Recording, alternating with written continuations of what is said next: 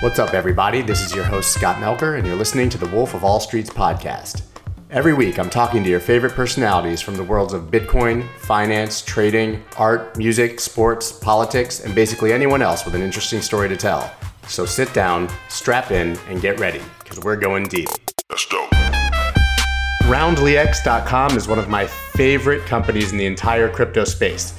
What they do is they take all your small purchases and they round them up to the nearest dollar and invest that money into any of 25 crypto assets of your choice. They integrate with your favorite exchanges so that you can round up into different assets all at the same time, and they do this all without ever holding any of your Bitcoin.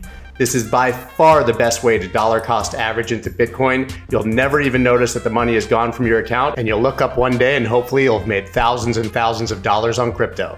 RoundlyX, that's ROUNDLYX.com. Go sign up now. When I need to trade crypto on the go, Voyager is the only app I trust.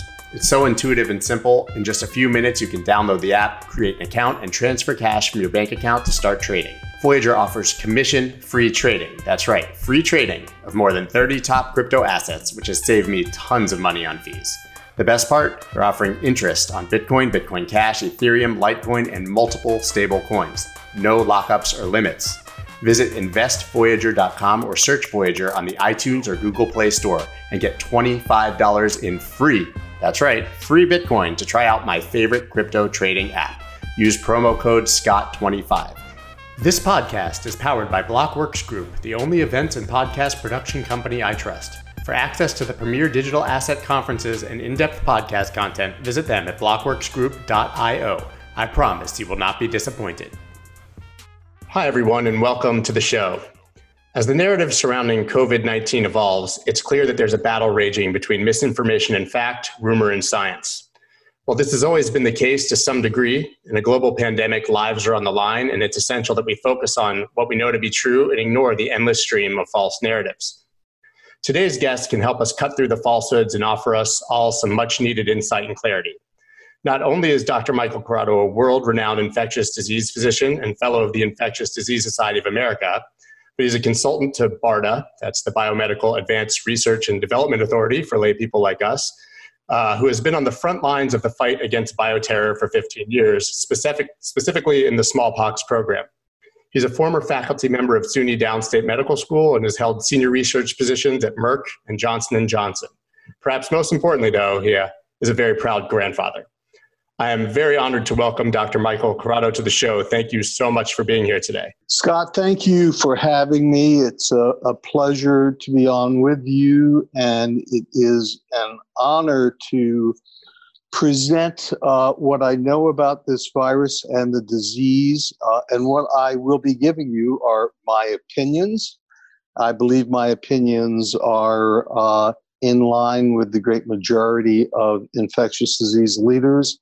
And where my opinion is an extrapolation, I will point that out. Now, you mentioned my work with BARDA. BARDA is under the Department of HHS, Human Health Services, and it is BARDA's obligation to work in the field of bioterrorism and new and emerging diseases that could be deleterious to our society and other societies. And in that regard, over the last 15 or so years, since late 2004, I have worked with the people at SIGA, SIGA Technologies, and Oregon State University, and BARDA in the development of a smallpox treatment. Heretofore, we've only had a vaccine for smallpox. We now have a capsule medication, and we're working on an intravenous formulation that could be used to treat people who have smallpox. In that regard, BARDA is also involved in the acquisition and stockpiling of those medications placed in 6 or 7 depot places that I don't even know the location of, in the event that there is an outbreak of smallpox. And one kind of peculiar statement that I will make is that if there is a silver lining in this pandemic, it is that a pandemic of smallpox would be infinitely worse. Conservatively, you could say 15 times worse if you look at mortality rates, but it [S2] Wow. [S1] Would be more than that. We'd have a collapse of the medical care institutions. And so we are going to learn a lot of things in this pandemic that we could use to fight other potential pandemics, whether they be spread by man or naturally occurring. So this is a good learning process. So it's nice to know that there is a silver lining. Well, in a matter of speaking, I suppose if you want to try to get anything out of this that is positive, it is that we've made a lot of mistakes, Scott, that's obvious. And not only we in the United States, but in Italy and in Great Britain and obviously in China. And we are going to put our collective heads together, and we are going to be able to come up with processes and institutions that would be able to handle pandemics much more easily and efficiently. Just in parting, before I leave smallpox, to give you an idea of just how bad smallpox is, and you can go online and look at pictures and read about it. Smallpox was eradicated in 1977, the last case. And in the 100 years preceding that, from 1877 to 1977, approximately 500 million people died of smallpox. Wow. 500 million people died. And the population of the world was not 7 billion at that time. It was closer to like 1.5 to 2 billion people. So think about that from that standpoint. What I would like to do today, and certainly, Scott, you can interrupt at any time for clarification or for questions, is I would like to go through a little bit of the terminology, because you're hearing lots of things out there. I want to go through the terminology. I want to talk a little bit about where this virus came from. Talk a little bit about why there have been so many conspiracy theories about this being man-made and loosed on the planet, and why that is highly unlikely to be the case. We talk a little bit about what the disease is and how it presents, what kinds of things we could do to mitigate the spread of the disease, and we'll talk a little bit about vaccines, therapies, which I will only speak to in general terms. I don't want to give people the idea that there are proven effective therapies yet. And then I will make some closing statements on how this disease impacts us as a single family on this planet. That sounds thorough and amazing.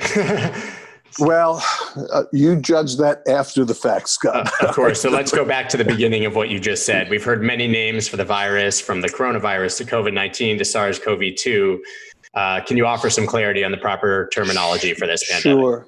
So what are the coronaviruses? The coronaviruses are a family of what we call zoonotic viruses, meaning that they are found naturally and circulate within animals and then can be spread to man. I understand man is an animal as well, but when I say animals, I'm referring to other kinds of animals. And this family, all of them have the following characteristics. They are single-stranded pieces of RNA, positively sensed, and that is a technical term meaning how the RNA is read in replication. They are, as viruses go, pretty darn big viruses. They are among the probably the largest of the single-stranded RNA viruses. They are a mass of about 28 to 32 kilodaltons. And so that, for a virus, is big. For everything else that you know in your life, it's infinitesimally small. The family of coronaviruses, and there are 7 or 8 that cause infections in man now, the majority caused infections that would be characterized, the first 4 that we know of, that would be characterized as common cold type things. But the last 3, SARS, MERS, and this virus, SARS-CoV-2, have produced infections and diseases that are much more severe and carry significant morbidity, that's illness, and clearly measurable mortality. So in and among these coronaviruses, we split them into Class A and Class B, and that would be like saying that Mike Corrado has a son, and his brother Lou Corrado has a son, and they are both named Jim, 2 Jim Corrados. They are clearly related. They are not the same people. So those that are in the B family are going to be much more closely related. So that would be Jim Corrado from the first Mike Corrado, his sister or other brother, which would be more closely related to him than his cousin Lou would be. Right. So this gives you an example of how they're related. The viruses that now we are talking about, MERS is in the other family, side of the family. So SARS and SARS-2 are very closely related, and I will talk about that, and I'll talk about that in terms of how they were derived from a common animal source, a bat. But what I also wanted to say is the structure of these coronaviruses all look pretty much alike. If you looked at them from an electron microscopic picture, they are round, and they have all have an envelope, and that's very important. That's why we were able to use alcohol to kill them. And they have spikes on the end. And these spikes are the Action-Jackson sort of part of that virus structure. It is that spike that then has on it a sequence of amino acids that we know attached to a certain protein on the human, a certain molecule in the human, and that is called a receptor binding domain on the virus. And in that receptor binding domain, there is a small run of amino acids that we call the receptor binding motif, and that is what specifically attaches to the human receptor called angiotensin converting enzyme 2. This is where people say, wait a minute, there is a virus in bats that then somehow is able to have these little areas that attach specifically in a lock and key fashion almost to this angiotensin-converting enzyme 2 receptor in humans? And the answer is, that's right, but it was not manufactured. And that happens because RNA viruses are highly, highly plastic. They're mutating all the time. RNA viruses mutate a million times more frequently than we see mutations in animals, and we have mutations every day. And so this becomes analogous to, you know, the old story, if you had an unlimited number of monkeys and an unlimited number of typewriters and an unlimited amount of time, one of them would type Macbeth. Of course. So this is the same thing. We have these mutations occurring all the time, and by happenstance, one series of mutations, which could be one amino acid change or 2 amino acid changes, changed to something else, which changed the structure and the space of this virus, this motif, and it fits into the human receptor almost perfectly or perfectly, and is able then to infect the host, the human host. But how does it actually get from the bat to the human? Now this will be speculation on my part, and it's speculation on everyone's part. There is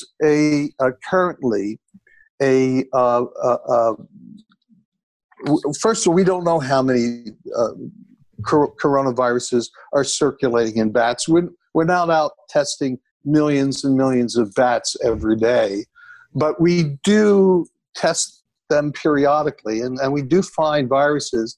And there is a current virus that's out there that looks very similar to the virus that's causing COVID-19. And that virus looks very, very much like it in terms of that receptor. So it is easy for us to believe that that virus or another one very much like it has been passed around in bats. And then people became exposed to bats, either because they were caught and used for food, and this gets into what we call bushmeat in Africa and in Asia. People are desperate for protein, and they eat wild animals you and I would never think about wanting to eat.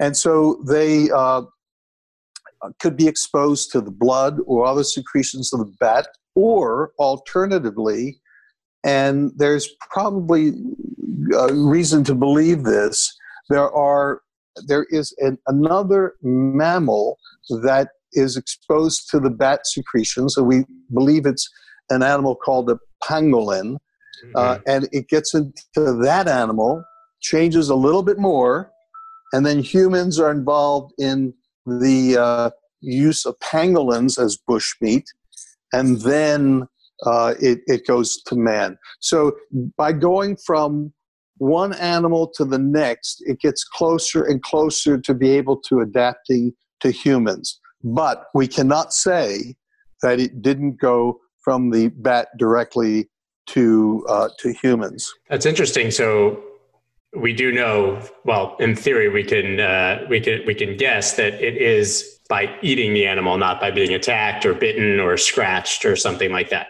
It could happen either way, but it is usually by the butchering of the animal or close contact in these wet markets. Now, I know you're in Florida. I don't know where in Florida you are. Are you near southern Florida? I'm not at present, but I lived in Miami for a very long time. You may know that in southern Florida, there are monkeys that have gotten loose and reproduced. Yes. Okay. Those monkeys become infected with now this is a DNA virus, a member of the herpes family, called monkey bee virus. Now, in monkeys, monkey bee virus is like a fever blister in humans. It's a herpes infection. It's a nuisance, but it very rarely produces meningitis and kills you. So for the most part, monkey bee virus in monkeys is just there for the ride. But if a monkey like a rhesus with monkey bee virus were to bite a human, they would develop a fulminating encephalitis, which is almost universally fatal, if not universally fatal. So with that as a background, yes, being bitten or attacked or scratched by a wild animal is another way that humans could acquire a zoonotic infection. And we are coming closer and closer to wild animals all the time as we encroach on their territory in logging and in building, So the current bat coronavirus, which is called RATG13, looks an awful lot like the SARS-CoV-2, And so that may have been the progenitor or another virus like it to the change to SARS-CoV-2 that is now infecting people. Really interesting. That leads me to ask, would we believe that this is a single event, that one person eats one bat or pangolin and gets sick and then it continues from there? Or would it be something where potentially a number of people get infected and it's easier to spread? Are we literally talking about the genesis of this virus potentially being a single human being? It could be either way. So I can give you scenarios of it is the one person who is butchering the animals in the market, and that person becomes ill, goes home, infects his family, and then, you know, the numbers here is each person who has this virus infects somewhere between 2.5 to 3 other people. Mm-hmm. And so you can think of the geometric spread beyond that. Of course, but it is also possible, yes, the exponential spread. It is also possible that multiple people at that market were exposed on the same day, and they go their merry ways, not realizing they're sick, spreading the disease. Mm-hmm. And this, I wanted to mention the difference between being contaminated, being infected, and having disease. That was my next question, actually. Okay. Yeah, I was going to say, now we've talked about the person, you know, being contaminated, going home, spread it around, but that doesn't necessarily mean that person gets sick, correct? You are exactly correct. And this is where this virus is sneakier and smarter than SARS was, or MERS for that matter. You are contaminated when you come into contact with the virus with your skin or body parts. So think of going to the supermarket and buying a can of soup or whatever that has been touched or stocked by someone with the virus who didn't know they were sick at the time. And so the can or whatever other material has these virions, these viral particles on it, and you have it on intact skin. Now, can this virus infect you through intact skin? And the answer is no. However, and at that point, you are contaminated. And this is why we say, as soon as you come in, wash your hands thoroughly. I want to talk about what it means to wash your hands properly and thoroughly, or to use an appropriate material to decontaminate your skin, which you know these, they're all over the place now in supermarkets, so that you could put these hand sanitizers on you. And I will talk about what they need to be in a second. Okay. So you are told to wash your hands quickly, but let's pretend that you didn't realize you were contaminated, or you forgot about it, or by reflex, you put your finger to your nose, or rub your eye, or put your finger to your mouth. You've now have gone from possibly just being contaminated to being infected. And the state of infection here is the virus has gained access to you. Its spikes on the end have now approximated your angiotensin-converting enzyme 2 receptor, and I'll tell you where they are in a second. And it has now become kind of melts into the surface of your cell, fuses, and becomes incorporated into your cell, and then takes over your cell, makes it a factory for the virus. And it produces millions of copies. That cell then lyses, bursts, and the virus is released to infect many more cells. That is the state of infection, but not necessarily disease. You will feel perfectly well. You don't have any symptomatology yet. There's no fever yet. There's no cough yet. There's nothing. And that period of time is variable, where you could spread this virus. SARS-2 and MERS really spread during the symptomatic phase. This virus can spread in the asymptomatic phase. And this is why you may have seen where a man went into a supermarket and wanted to be a wise guy, went up to one of the workers there, who, by the way, are angels that they're going to work absolute and in heroes. Harm's way. And he coughs in her face and said, "Ha ha, I've got the virus." He didn't think he did, and he may not have. But the point is, he was not thinking he had it because he felt well. But he doesn't know whether he had it or not. And I think that guy should be in prison.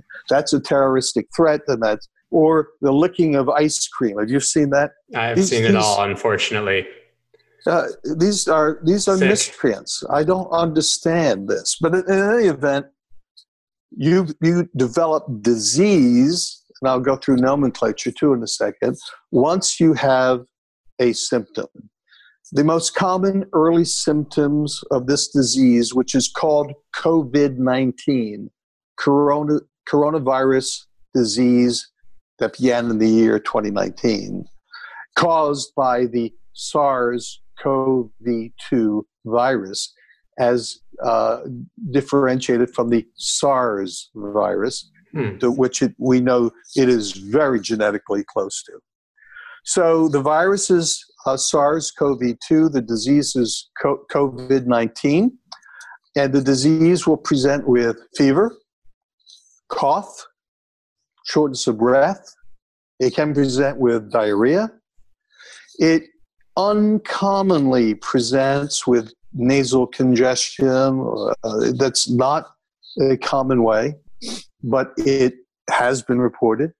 And interestingly, something called anosmia and dysgeusia, which is the loss of smell and the loss of taste. Now, they go hand in hand, smell and taste. You know, you can't taste things well if you can't smell. And most viral illnesses can have a degree of anosmia, the loss of smell, because you become congested. What's different about this virus is that you can have that without the congestion. So if you all of a sudden lose the sense of smell, lose the sense of taste, or if you develop a dry cough. Now, the cough in this disease is usually dry, meaning you're not coughing up phlegm. The shortness of breath may or may not be associated, the cough may or may not be associated with shortness of breath at the start, or with a sense of chest pain or pressure that may develop later.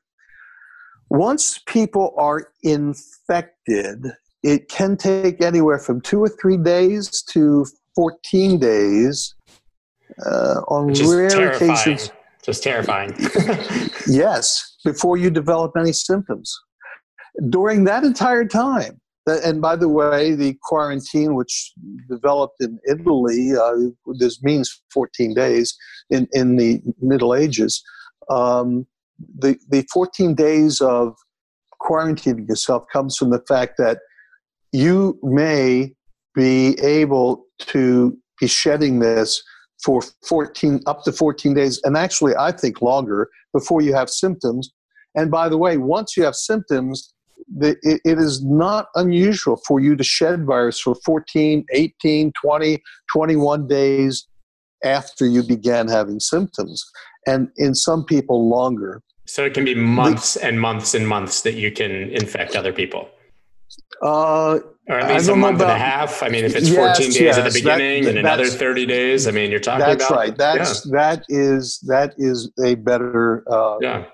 Most typically... The majority of people, let's talk about the majority. The majority of people will develop symptoms 4 to 5 days after being infected, and then will have disease for a week and a half or so, or up to 2 weeks for mild to moderate disease.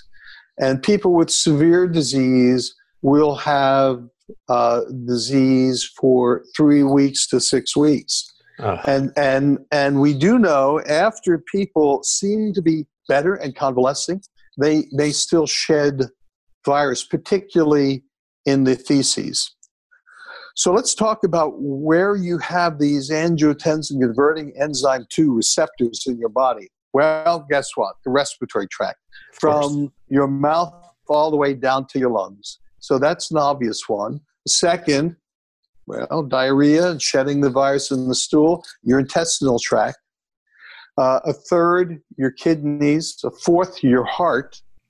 And if you start reading cases of this disease, we do see cardiomyopathies and carditis occurring where the virus is causing an inflammation of the heart itself.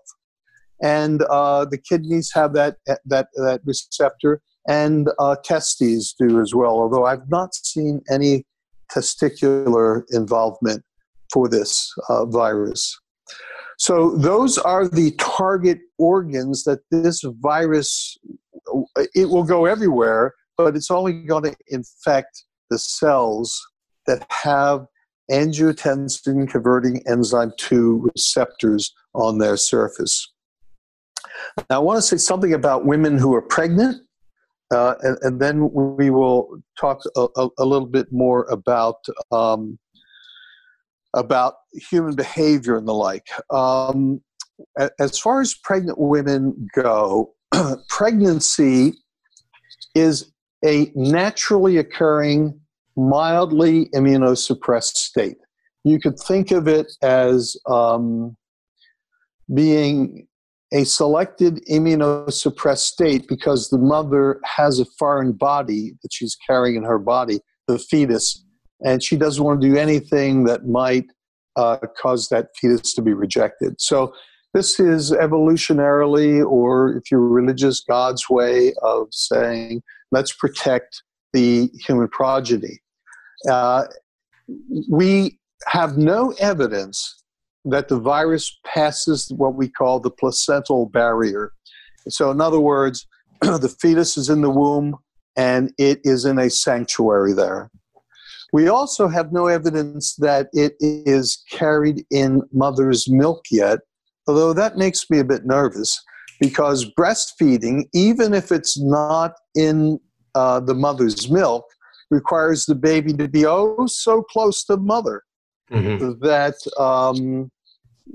what we are suggesting is that when the baby is born, and this is horrible for new mothers, that the baby be sequestered from the mother for a period of at least multiple days. And each hospital has their own protocol, and I've seen as much as 14 days, which makes sense. RoundlyX.com is one of my favorite companies in the entire crypto space. What they do is they take all your small purchases and they round them up to the nearest dollar and invest that money into any of 25 crypto assets of your choice. They integrate with your favorite exchanges so that you can round up into different assets all at the same time. And they do this all without ever holding any of your Bitcoin. This is by far the best way to dollar cost average into Bitcoin. You'll never even notice that the money is gone from your account, and you'll look up one day and hopefully you'll have made thousands and thousands of dollars on crypto. RoundlyX, that's RoundlyX.com. Go sign up now. Are you sick of paying ridiculous fees to trade crypto? It's time you try Voyager. It's hands down my favorite place to buy and trade crypto, and it's 100% commission free. Voyager gives you easy access to more than 30 top crypto assets, and you can instantly transfer cash from your bank account so you never miss a trading opportunity. Even better, you can now automatically earn interest on your crypto holdings. Currently, they're offering 5% interest on Bitcoin and 6% on USDC. Yes, you heard that correctly, 6%. And there are no limits or lockups, which means your funds always stay liquid. Find out why so many people are making the switch to Voyager. Visit investvoyager.com or search for Voyager on the iTunes or Google Play Store and get $25 in free Bitcoin when you use the promo code SCOTT25. Well, I think now we have a thorough overview of the science. So let's talk about we human beings. Yeah, let's talk about social distancing, generally about human behavior and the disease and what we can do to modify our behavior to help flatten that curve. So when we first talked about doing this talk, I gave you some homework, and that was to read Edgar Allan Poe's Mask of the Red Death. You can go online and get it. It's a 4- or 5-page short story. I was a Poe-phile in high school and loved reading almost everything that Poe wrote. And Poe writes about Prince Prospero gathering up his friends and taking them to his castle out in the countryside, drawing up the moat, and being well provisioned and having minstrels and all kinds of things, where they would wait out the pestilence that was going through the countryside. And of course, the Red Death, who was already in the castle and went through it one night and took everybody home to God. The point being, people were already infected who didn't realize they were infected, and they went into this castle and partied and were in close proximity and swapping ale and whatever, and pass the disease around. And so the important thing here is, if you don't want to get this disease, don't come in contact with the virus. Stay in your basement. Now, that's a metaphor for staying away from people. I don't mean that being down below earth is any safer than being up in your second floor bedroom, but stay in the house. That's good for Floridians, because we don't have basements here. Yeah, I know that. We'd be flooded. We like to go to the Naples area, and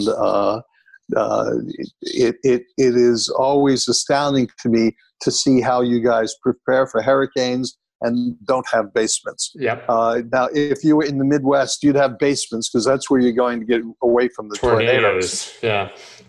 So the point here is, you can't get this if you are not exposed to it. And you can't be exposed to it if you don't already have it and you stay in your house. But I know you can't stay in your house all the time. You need to go get more food, and if you're lucky, find toilet paper, which I don't understand, but is in short supply, at least up here. It is. We are in a heavily ravaged area. New Jersey and New York are it's a terrible pestilence we have. I'm outside of Philly. It's a little bit better, but it's still probably worse than much of the country. So stay alone. Now, suppose you don't live alone. So in the instance where you don't live alone, and you do, or your wife or one of your children has to go out episodically to get something to eat, to bring home, each time they come back, there's a possibility they've been contaminated. So it is best if you stay in separate rooms. So if you live in a large house, and all of my children are gone, so my wife and I live in a large house alone, it's easy for us not to see each other except for when we have a meal. And even then, we are 3-4 feet away from each other. So it is important to stay away from each other. Even if you go out only one time, once a week, it could last for 14 days before you get disease. Typically, it's much less than that, but it could, and you just never know. So always be thinking, I might be infected. I don't have disease, but I might be infected. What do you do, though, when you do go out? Well, I have gone out multiple times since it started, and I was preparing for this before everyone else. My wife, who was an oncologist, was even telling me that I was being ridiculous, but I kept saying, this is going to happen, this is going to be ugly. Well, I go out and I buy what I have to buy. I try to stay away from other people. I do things like, when I walk by them, I hold my breath. These sound like over dramatizations, but if you were to know me, you would know that I wear a belt and suspenders. My pants are never going to fall down. And I just, that is my personality. My wife is of the personality, nothing bad will ever happen. Right. So we're yin and yang. So when you do go out, if you have gloves, use them. when you get home, take those gloves off and then wash your hands. Yes, I know you were wearing gloves. Yeah, but you have to touch the gloves to take your hands off. You have to touch your hands, you know, when you take the gloves off with your hands. That is true. Even if you do it carefully, it's still, that is true. And the second reason to do that is get in the habit of washing your hands all the time. Yeah. Now, I want to talk a little bit about how you wash your hands and then about what types of agents we could use other than soap and water. Any kind of soap. It doesn't have to be, antibacterial soap. This isn't a bacterium anyway, but it doesn't have to be those kinds of dial. Any soap will work. But when you wash your hands, I will tell you how I do it, and then I'll tell you the way most people would do it. Remember, your wrists are part of your hands. So when you are washing your hands, you should go up about 4 inches on your wrist, all around your wrist. Wash your hands in between your fingers, around in your fingernail area as well. And you should be washing for a minimum of 20 seconds. I want to talk about time dilution. Whenever I would have people, I would say, all right, I want you to hold your breath for 20 seconds. They would swear that 20 seconds is up when only about 15 are. So it's always better to err on a little bit longer than less.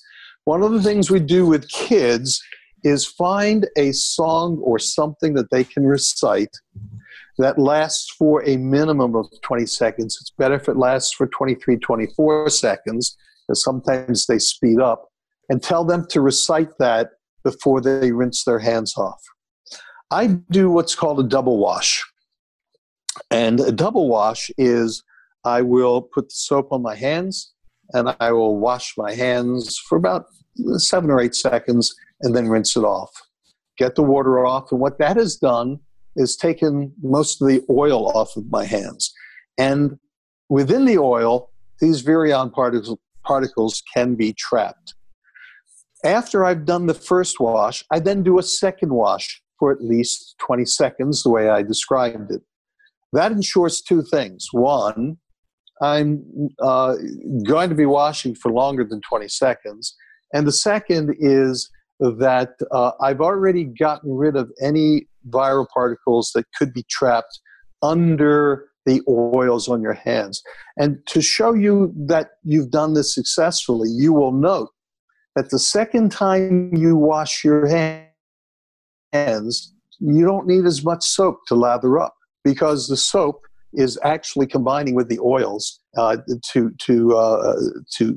rid the oils from your hand. You'll also notice this when if you wash your hair twice. The second time you do it in the shower, you don't need as much of the soap, of the shampoo.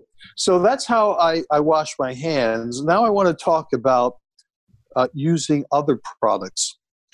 And the brand doesn't matter if it's Purell or Dr. Jones brand or whatever.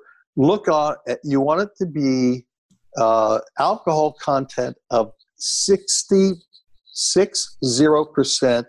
to 75%. Now, that amount of alcohol will denature the envelope on the virus, rendering the virus no longer capable of infecting you. So you can use that. If you happen to go into a store and you go to the men's room, and this happens all the time, they're out of soap. What I do is use warm water anyway. By the way, always wash with warm water. Your hands don't get as trapped.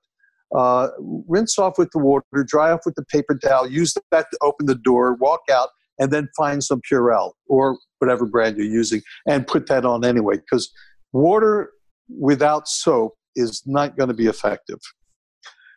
So what about plain old alcohol? If you have alcohol, whether it be isopropyl or ethyl alcohol, both would work. If it is greater than 60%, it would work, but it is very drying and it will cause cracking of your skin and now your skin is not intact, now all bets are off if you get the virus on that cracked skin.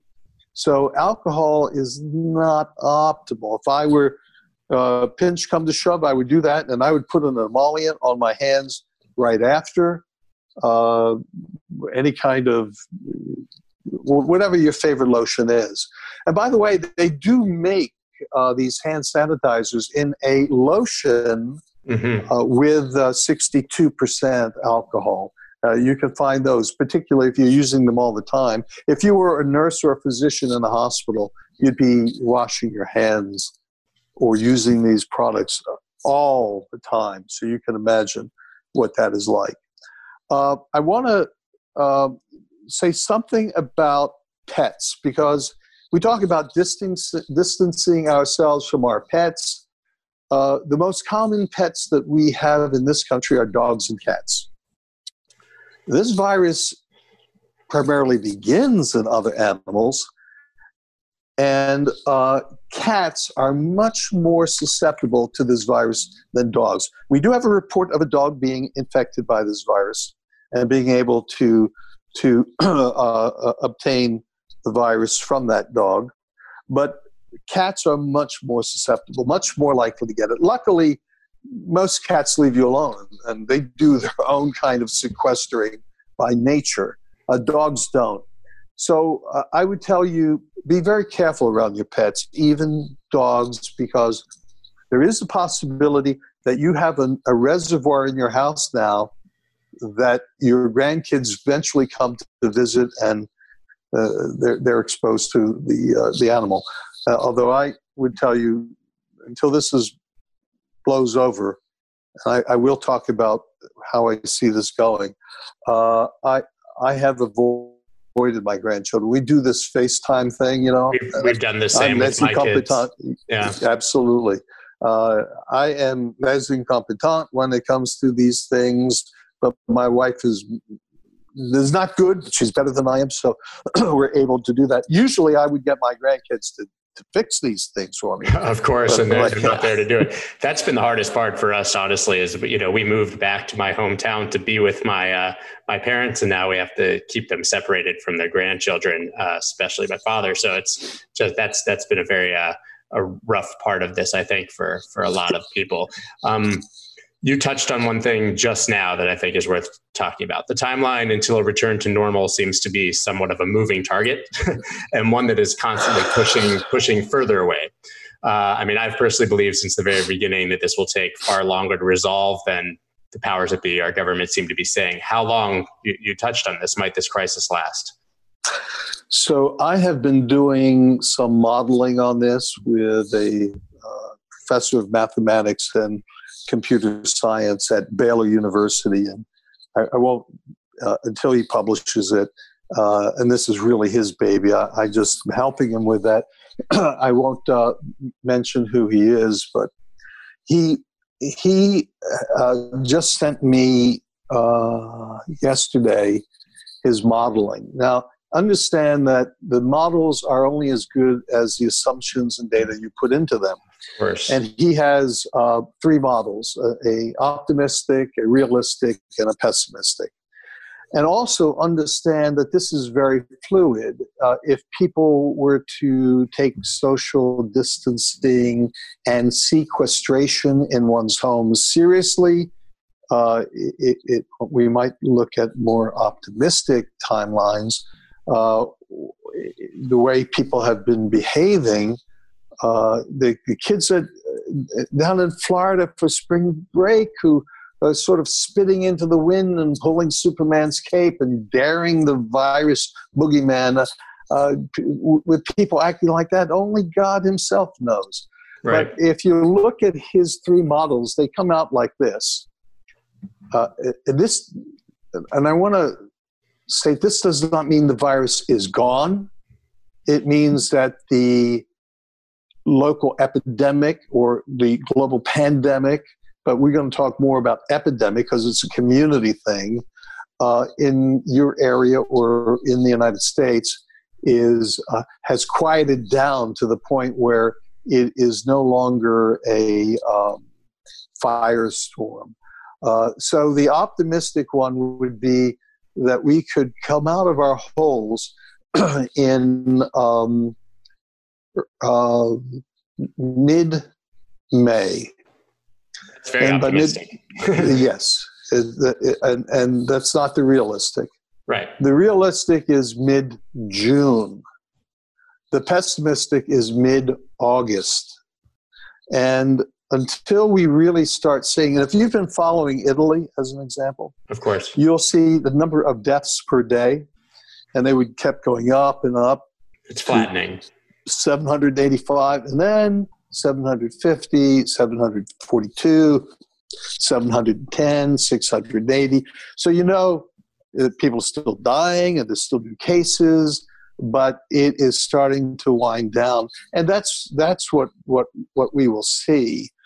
But I want to, particularly for people who were born in the wonderful decade of the 1940s, who are listening to this, I being one of them.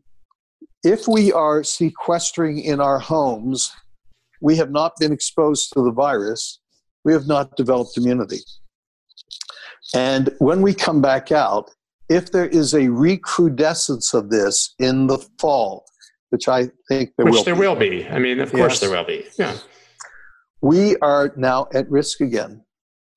And that's why when older people or people with comorbid states, comorbid meaning diabetics, chronic obstructive pulmonary disease, heart disease, cancers, autoimmune diseases, and the like.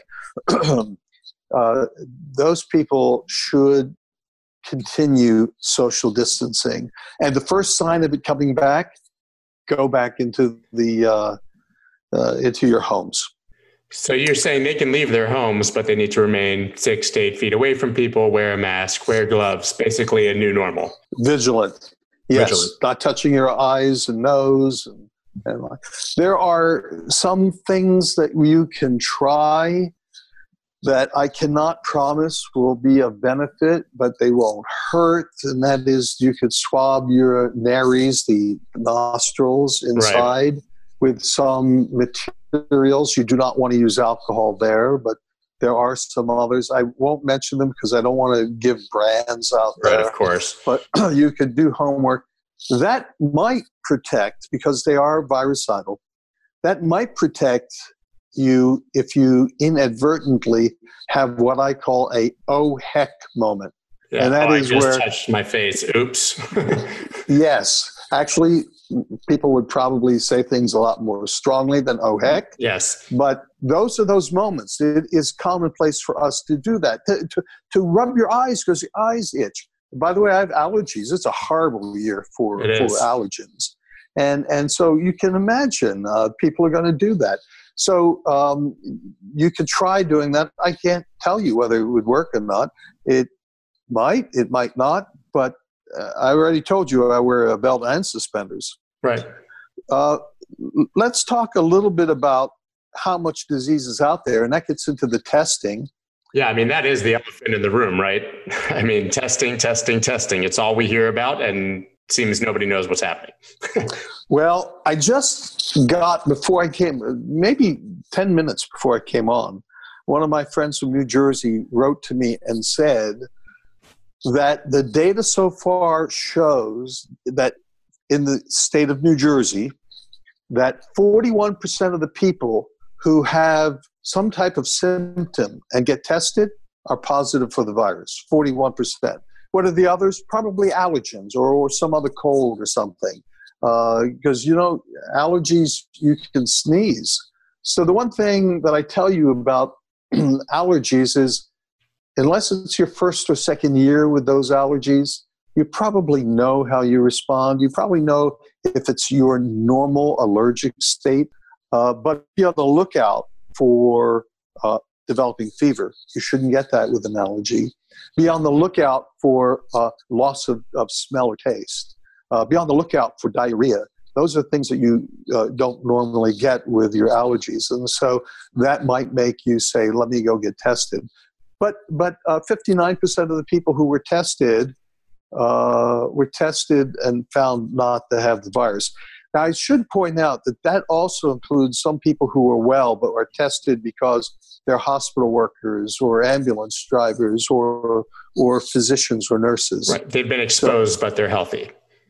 That's right. You don't know that they have been contaminated. Right.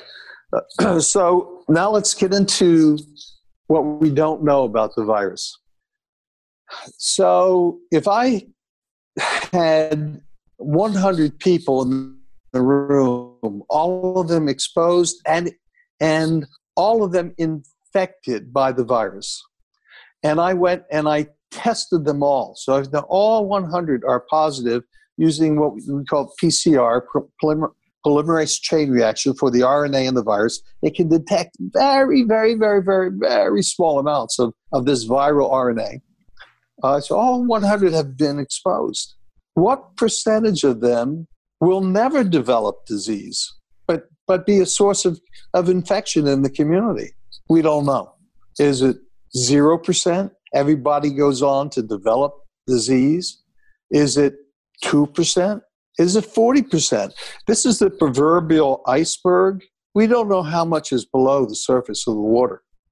So once we have enough tests and we can go out and test the community, we will be able to say, well, 20% of people who acquire this never really seem to get sick. And maybe we'll find out that most of those are children or young adults. We just don't know.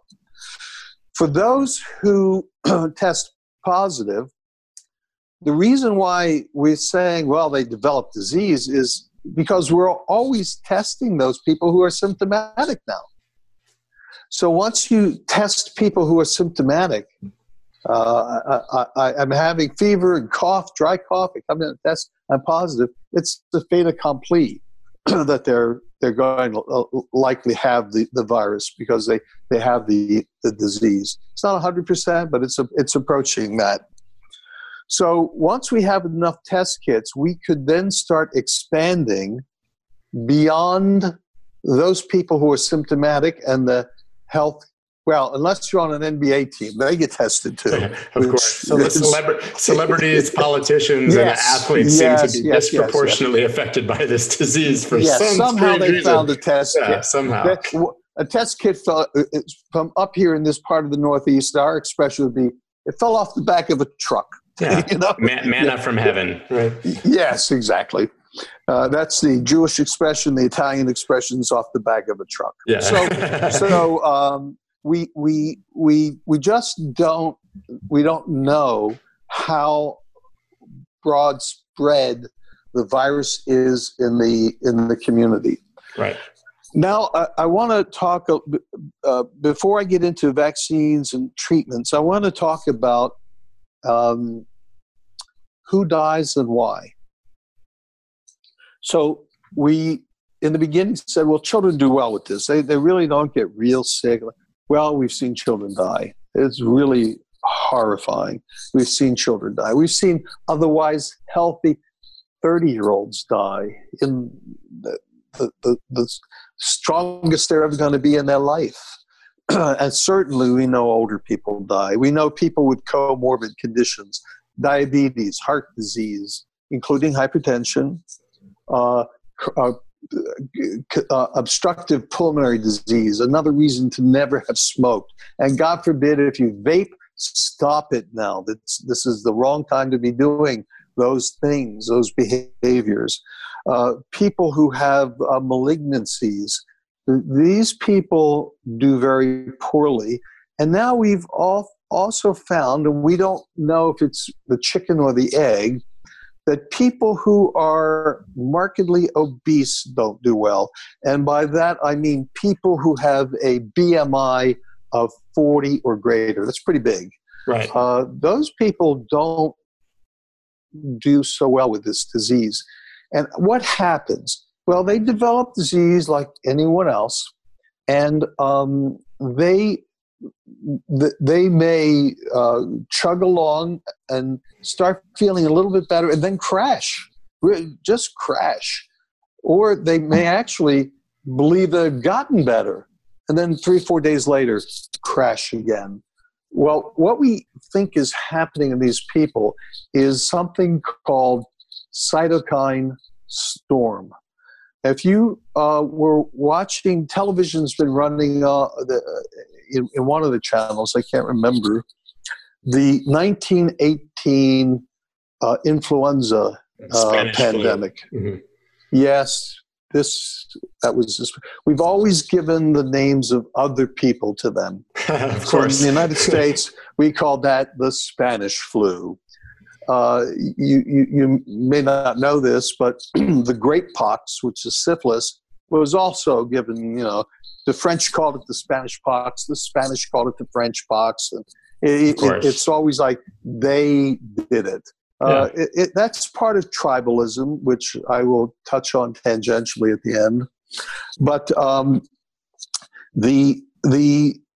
what happens in these people is that their immune system gets revved up to the point where it can't turn off.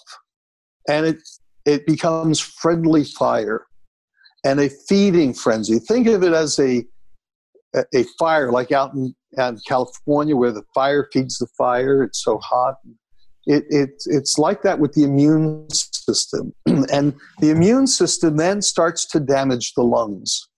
And what we see on when we do CAT scans of these people is we see what's called a ground glass pneumonitis. I don't know if you know what ground glass looks like, but it's these opacifications throughout the lung. Usually it's on the periphery in these people, a third of the periphery. It could be the entire, both lungs. And what is happening there is the host immune system, particularly mediated through something called interleukin-6, is causing damage to the lungs. The lungs are filling up with edematous fluid and blood. The patient is not able to oxygenate. The patient goes downhill and dies. These people go on respirators.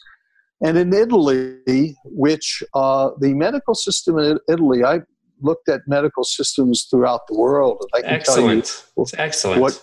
It's excellent. Australia, excellent. I can tell you the countries that I would want to get sick in and the ones I would never want to get sick in. Italy has incredibly good medical system. Per their population, they have more ICU beds, more respirators than we do. But they have something that's interesting. They are blessed to be able to live long lives, which means they accumulate old people in Italy. Japan does too. An older population that loves to kiss each other. Part of the problem. That is part of the problem there. If you are not used to it, men kiss the men, and everybody kisses everybody, and they hug, and that is a problem. So. What is happening in these people that are older in particular, and people with comorbid conditions, they don't have the reserve capacity to be able to handle this the way a younger person might, and they deteriorate. In Italy and in New York now, we are running out of respirators, and we are putting 2 people on one, because that's suboptimal. It's not good. I mean, is better than not being able to offer a respirator, and pretty soon we won't have enough to do that either. Right. When I was living in New York City, I remember Maimonides Hospital very well, and Kings County, and Brookdale, and the hospitals throughout Queens. They're virtually entirely COVID patients now. At Maimonides, which is in the middle of Brooklyn, there are about 80% of the people in the hospital have COVID. So it is a significant problem, and something that we have to kind of address. And I will tell you, I can't say how effective they are, but there are a number of drugs and monoclonal antibodies that are being rushed to the scene now that will downregulate the immune system. And our hope is, in preventing the immune system from going haywire, we decrease the amount of collateral damage to the host, friendly fire. These people won't have to spend as much time on a respirator, maybe not have to go on a respirator, maybe not even have to stay in the hospital as long. That decreases so much of the stress of the system. So those are in place. The trials of chloroquine and hydroxychloroquine are ongoing in New York. I'm not prepared to say how well or not well they're going, but they are going, and I've seen some of the preliminary data. So far, I'm pleased, but some of the other drugs are not doing as well. So we don't have a treatment yet. Although I will tell you that the amount of work that has been done to identify this virus in the most intimate of terms, to be able to be looking at a vaccine. We have about 40 or 41 vaccines that are in the works now. In such a short time is remarkable. Now, about a vaccine, yeah. that's what we would want. But there's no vaccine for MERS. There's no vaccine for SARS. There's no vaccine for those coronaviruses that you mentioned that are like the common cold, correct? That is correct. Well, let's talk about each of those. So the common cold coronaviruses, we wouldn't bother making. Right. No point. We don't need them. Get a little in sick. In fact, the natural disease becomes the vaccine, and then you develop immunity to it. SARS, which that's like 10 years ago, disappeared. SARS was stupider than his brother, SARS-CoV-2, in that you only passed around when you were sick, and it killed a lot of people. So it burned itself out. And this virus is just a lot shrewder. So this virus is different. Whether we will be able to have a vaccine that prevents the disease, I'm cautiously optimistic, but my bet, having been in the vaccine development space, is we're looking at, if we're lucky, 15 months, 18 months for this to be available and start immunizing people. I also was involved in trying to make a vaccine against malaria, falciparum malaria. We've never developed that. It's never worked. We've tried many things. So it should be sobering to you that some of these microbes hide from the immune system very well. So with the vaccine, my guess would be maybe 18 months from now. But that is for what we call an active vaccine. There are people up in Tarrytown, New York, and elsewhere at individual medical centers who are taking people who have survived and whom we presume to have developed immunity. And we plasmapherese them, which means we take their blood, we get rid of their red blood cells, we get rid of and we have in them what we call immunoglobulin. These are antibodies directed against God knows what, but at any point in time, if you've just recovered from this, the majority of your antibodies circulating will be directed against this virus. Right. It will be directed against any number of targets on the virus, some of which will protect against the virus, hopefully, some of which might not. So what the people in Tarrytown are doing is separating each of the specific immunoglobulins. I probably shouldn't have named the town, because then you could go and figure out what company is up there. But what this company in New York is doing is looking at individual immunoglobulins to see which one neutralize the virus most efficiently, and then selectively produce that specific antibody. Now, that is an already preformed antibody, which we would then give to people who are sick. And the half-life of IgG is 14, 15, 17, 21 days, in that range. So one dose will get you through it, because even 2 weeks later, you've only lost half of the immunoglobulin. And so that may be available much earlier, and maybe there are people already getting the hyperimmune gamma globulin directly against SARS-CoV-2. So that's another thing that's on in the works. Let me just see if there's anything else. So, but we do have some hope then. I mean, there's definitely hope for a vaccine. There's definitely hope for treatments. And it sounds like the world scientific community is coming together in a manner that they never really have before to try to solve this. I've been working in this space for 40 years. And I am gobstruck at how well people have come together in the community. And I will tell you that we have a gem in Tony Fauci. He's a Brooklyn boy. I don't know where you're originally from. My people are from Brooklyn. My people are from Brooklyn. Yeah, he's a Brooklyn boy. And Tony, who I will tell you, I'm even taller than he is a very reasoned, intelligent, savvy, and politically astute guy who chooses his words carefully.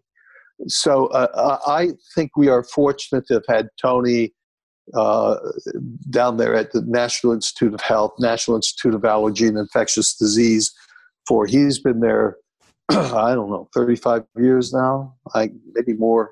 So he's a terrific guy. So I think we're fortunate. And I will also say at this time, if any of you have the opportunity to see a nurse or a physician,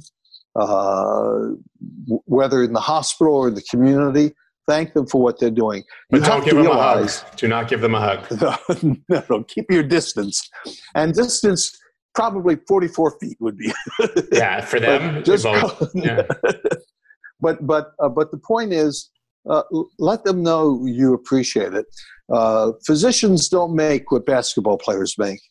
I never could figure that out. But I guess there are a lot more physicians than there are people who play in the NBA. The other thing I would want to point out is if you go to the supermarket, thank those people. You don't have to go up and, again, hug. Thank them for being there, for doing that in pharmacies, any places where we need people to be functioning, to be able to keep us living, if not a normal life, at least a decent life, made possible because of those people. I do want to say something about food that you bring in, that you order in. Please do, because I think that there's a lot of misinformation about what is and what isn't safe. And I'm assuming there are certain foods that are safer than others, and the way that they're prepared and also the way that they are delivered. So I would love for you to go into that. Let's first talk about human nature and what we hope is that if someone were preparing your food for you and they coughed, they would throw that in the trash.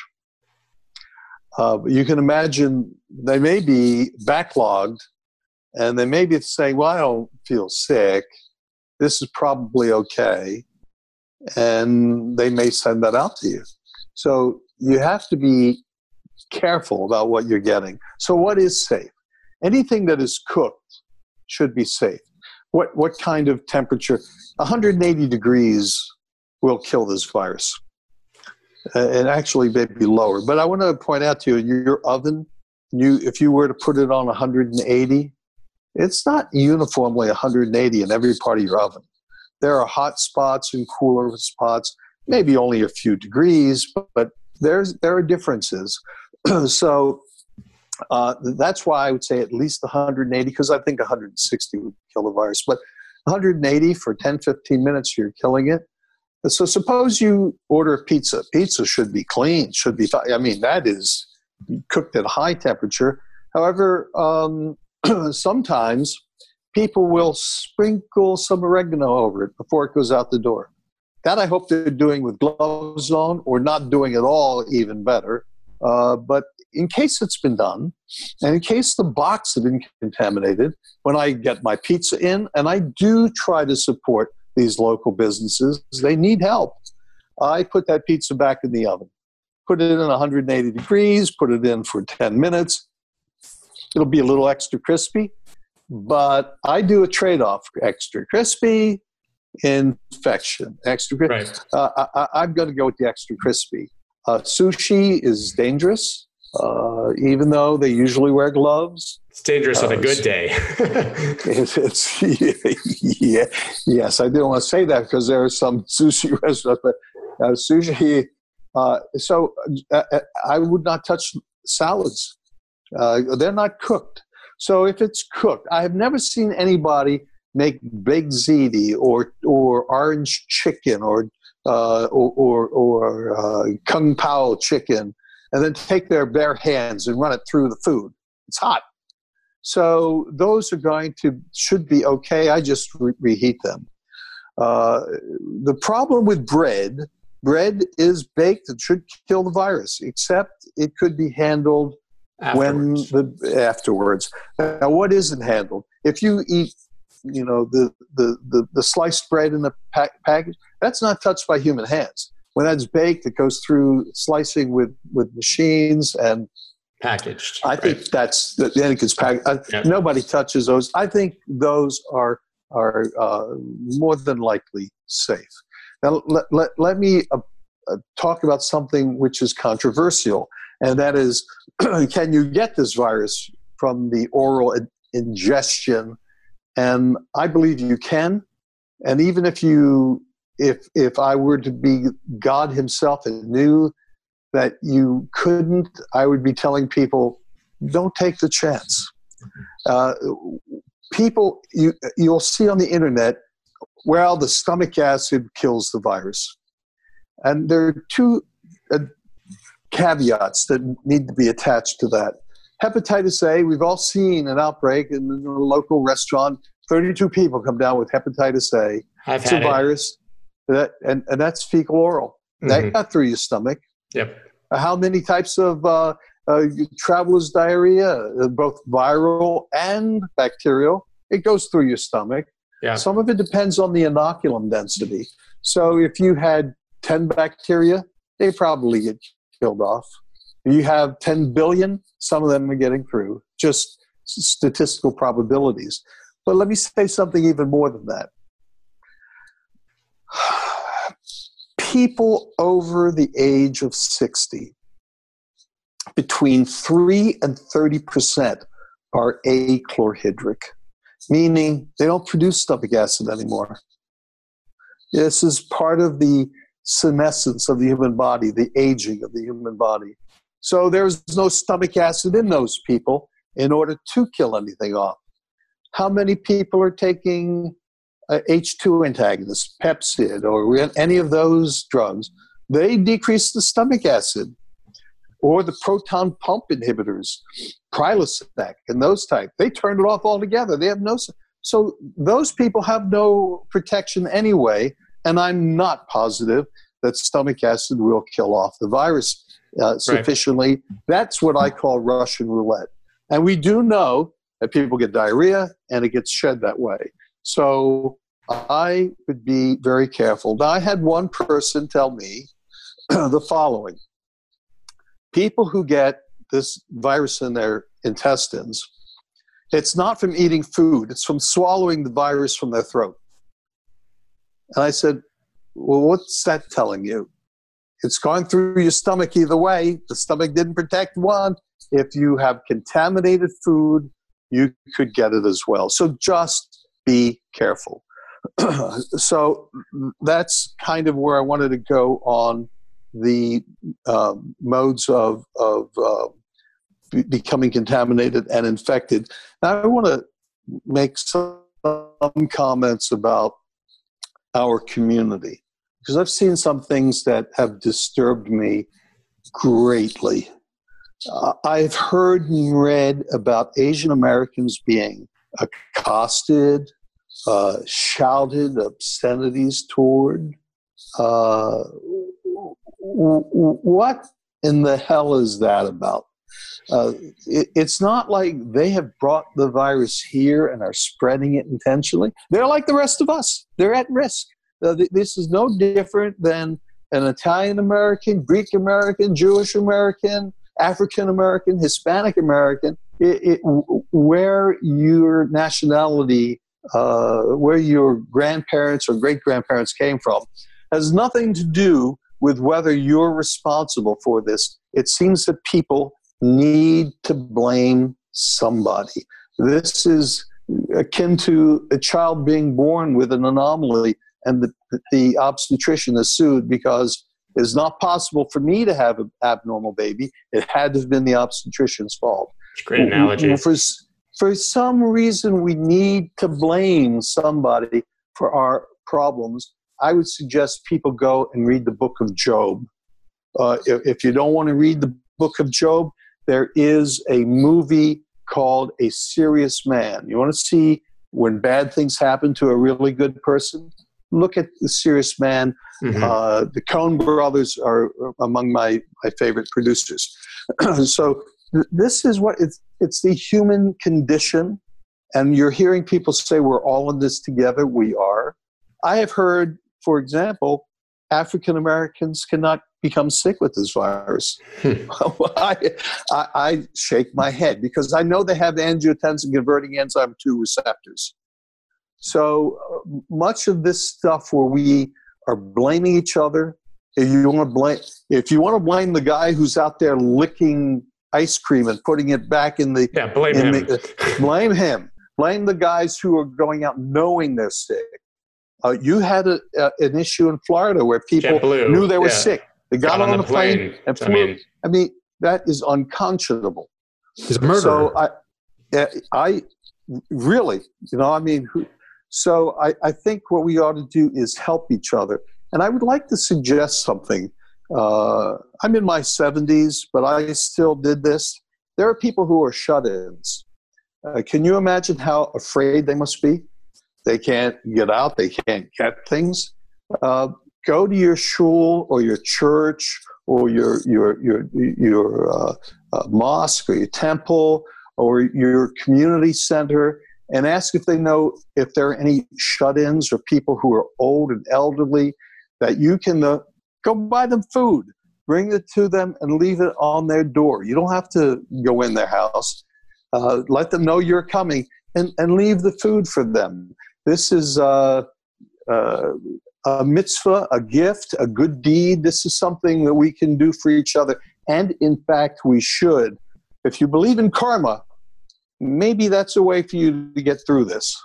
So let's try to be gentle, be humans, and be humane during this. And maybe we'll learn some lessons. Yeah. Any other questions you might have? I mean, I think that actually was a pretty... impeccable way. I can't possibly ask anything after that. Is there any other comments you'd like to make before we finish up? No, it's been a pleasure. I wish you all well. Stay indoors as much as possible. Try not to get on each other's nerves. Remember, if your wife is getting on your nerves, you're probably getting on hers too. And be kind. Wow, that's a perfect way to part. Thank you so much once again, and we'll look forward to hearing more from you in the future. All right, thank you. That's dope. Hey everyone, thanks for listening. New episodes go live every Tuesday at 7 a.m. Eastern Standard Time. Links to our Apple and Spotify channels are in the show notes. You can also follow me on Twitter @ScottMelker to continue the conversation. See you next week.